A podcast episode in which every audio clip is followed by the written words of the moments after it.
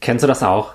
Die guten Gefühle bleiben selten wirklich lange bei uns, während hingegen die von uns als negativ und unangenehm wahrgenommenen Gefühle scheinbar Ewigkeiten bei uns bleiben und immer wieder zu uns kommen.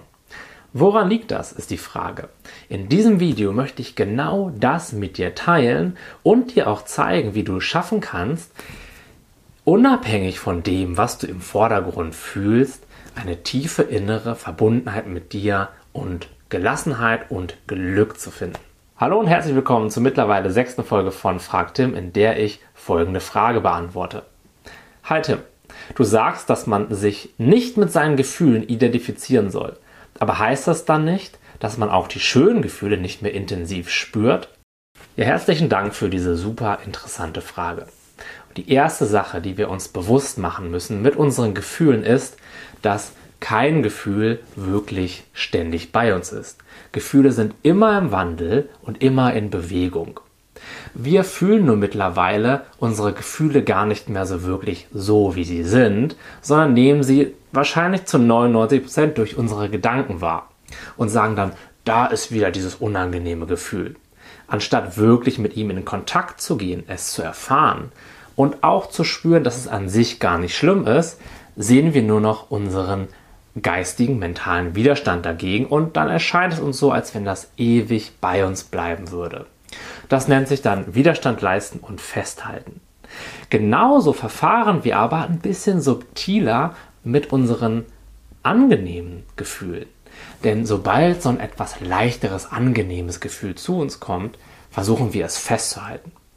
Gegen negative Gefühle versuchen wir anzukämpfen, sie wegzudrücken und positive Gefühle versuchen wir zu uns zu ziehen und festzuhalten. Im Grunde genommen ist das aber genau der gleiche Mechanismus. Wir wollen etwas, was von seiner Natur aus im Wandel ist, versuchen zu verändern, es bei uns zu behalten, es zu kontrollieren. Was wir dabei nicht verstehen ist, dass es in dem ganzen Spiel dieser Erfahrung noch eine tiefere Dimension gibt. Und zwar eine Dimension, die das Ganze einfach nur neutral betrachtet. Das kannst du dir so vorstellen wie der Himmel, der immer blau ist, und vor diesem Himmel ziehen alle möglichen Formen und Farben und Größen von Wolken lang. Dem Himmel macht das überhaupt nichts aus. Der ist der Hintergrund dafür und macht es aber im Ende des Tages überhaupt erst möglich, dass diese ganzen Formen von Wolken vorbeiziehen. Genauso einen Himmel, wenn man so will, haben wir in uns, unser Bewusstsein. Dieser innere Raum, dieses innere Feld, wie auch immer du das nennen möchtest, in dem alle Erfahrungen kommen und gehen und dieses Feld, was gleichzeitig auch all diese Dinge einfach nur so wahrnimmt, wie sie gerade sind. Und dann gibt es da aber noch diesen kleinen Impuls in uns, der uns sagt, diese Erfahrung, die normalerweise einfach vorbeiziehen würde, darf jetzt nicht da sein. Da musst du was gegen machen.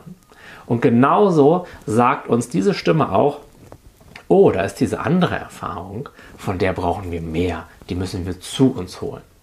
Und beides erzeugt das gleiche Leid oder die gleiche Anspannung, denn wir wissen innerlich schon, selbst wenn da ein schönes, angenehmes Gefühl ist, es würde weiterziehen.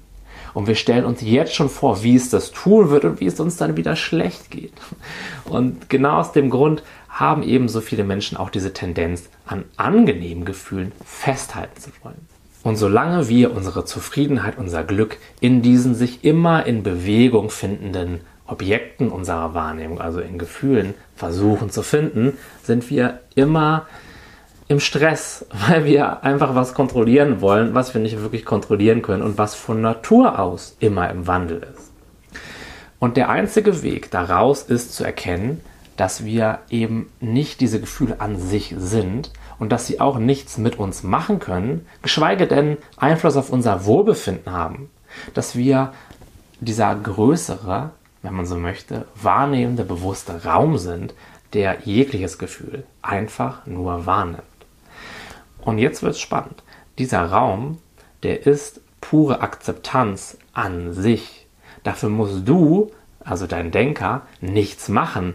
Dieser Raum, der nimmt sowieso schon wahr. Das ist seine Natur. Und wenn er einfach nur wahrnimmt, dann kann er nicht bewerten, dann kann er keinen Widerstand leisten. Und wenn für diesen Raum alles einfach so ist, wie es ist, dann herrscht dort auch eine Grundzufriedenheit, eine Grundakzeptanz und das ist in meinen Augen die Definition von Glück, im Frieden zu sein mit allem, was gerade ist, in der akzeptierenden Wahrnehmung von dem, was gerade ist. Und auf der anderen Seite ist eben Leid in meinen Augen zum einen die Bestrebung, etwas nicht haben zu wollen, und auf der anderen Seite die Bestrebung, etwas zu uns zu holen, was im Moment nicht präsent ist, beziehungsweise etwas festhalten zu wollen. In beiden Fällen kämpfen wir nämlich gegen etwas an, was wir nicht kontrollieren können, diesen ständigen Fluss an Gedanken und an Erfahrungen.